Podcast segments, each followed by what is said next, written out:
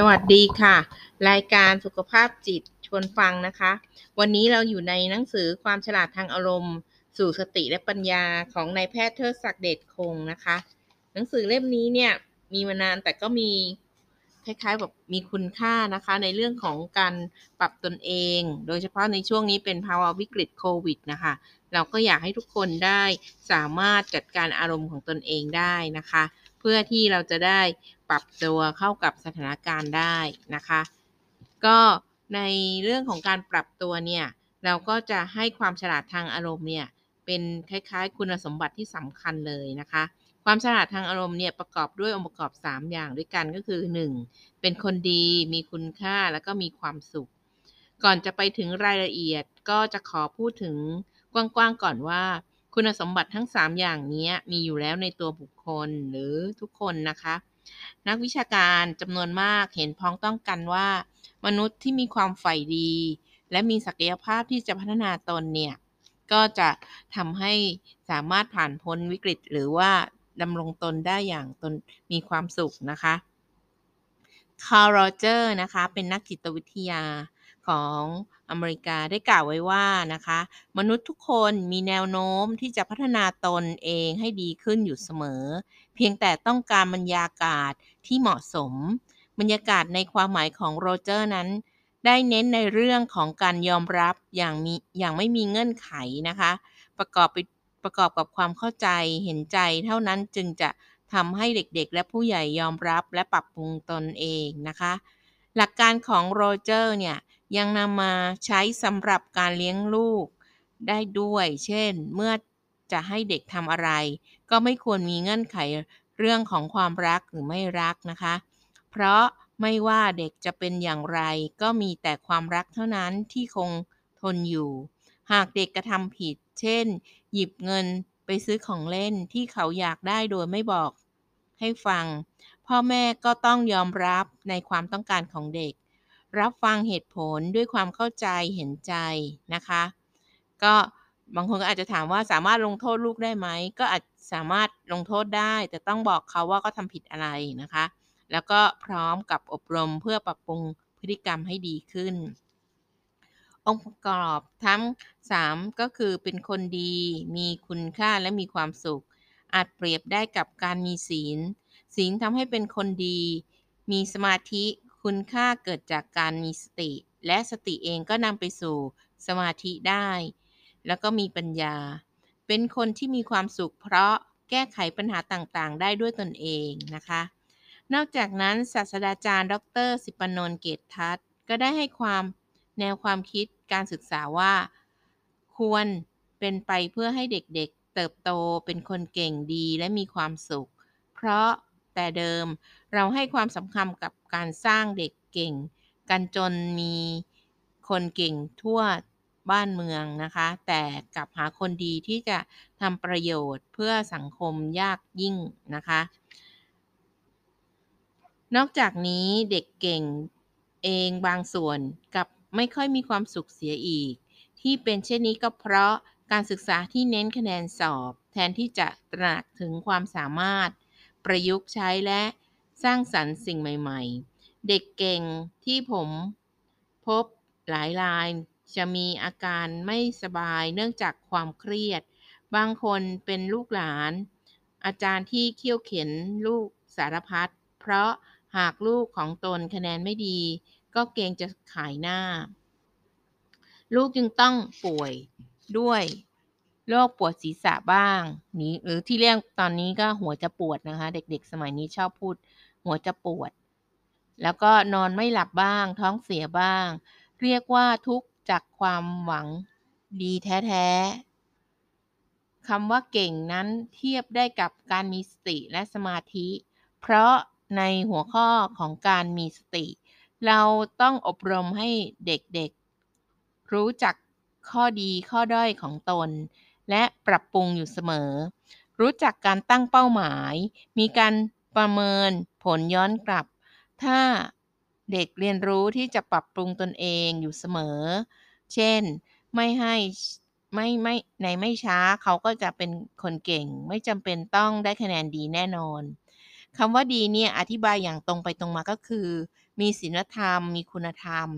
ส่วนคำว่ามีความสุขก็เช่นกัน เมื่อบุคคลรู้จักแก้ปัญหาด้วยตนเอง ย่อมทำให้เขามีความสุข อันนี้ต้องใช้ปัญญา บางท่านอาจสงสัยว่าทำไมเก่งกับมีปัญญาจึงไม่ใช่สิ่งเดียวกัน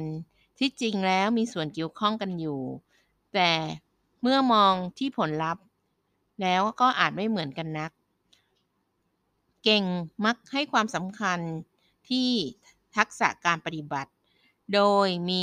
ขั้นสุดท้ายคือความสำเร็จของงานนะคะ ส่วนปัญญาก็เน้นที่ความคิดคือรู้เห็นธรรมชาติตามความเป็นจริง มีผลลัพธ์ก็คือความเข้าใจ เช่น รู้ว่าคนเราอายุมากก็ต้องมีรอยตีนกา แต่ถึงคราวตนเองประสบก็ไม่ทุกข์ร้อนโดยไม่จำเป็น ปัญหาหรือทุกข์นี่ก็คือโอกาสนะคะ ถ้าเรามองว่าทุกข์ปัญหาหรือทุกข์ความทุกข์นะทุกข์ที่เป็นขอไข่กลันนะคะ ก็คือโอกาสเนี่ยเราก็จะได้มีการเรียนรู้นะคะ การเรียนรู้มี3องค์ประกอบนั้นไม่ใช่สิ่งที่พ่อแม่บอกให้รู้ให้ทำแล้วเด็กจะเข้าใจได้เสมอไปนะคะมีบางส่วนเท่านั้นที่จะรู้เข้าใจและทำเด็กๆและคนส่วนใหญ่มักต้องอาศัยโอกาสเพื่อจะพัฒนาตนเองการเปิดกว้างของโอกาสมักเกิดขึ้นเมื่อมีความทุกข์อุปสรรคหรือปัญหายิ่งมีปัญหามากเท่าไรก็จะสร้างการเรียนรู้เปลี่ยนกระบวนทัศน์ทางความคิดและพัฒนาตนเองได้มากขึ้นนะคะนอกจากนั้นก็ยังมีผู้ใหญ่วิบูลย์เข็มเฉลิมนะคะ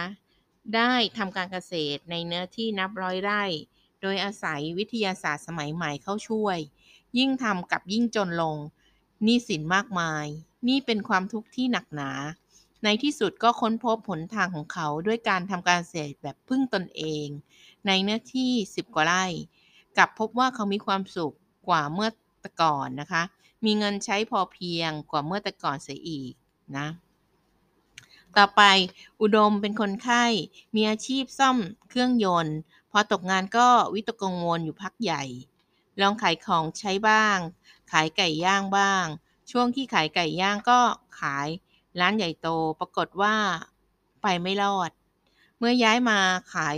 ที่เพิงหน้าบ้านก็ไม่ต้องเสียค่าเช่าที่นะคะจนมีรายได้พอกินพอใช้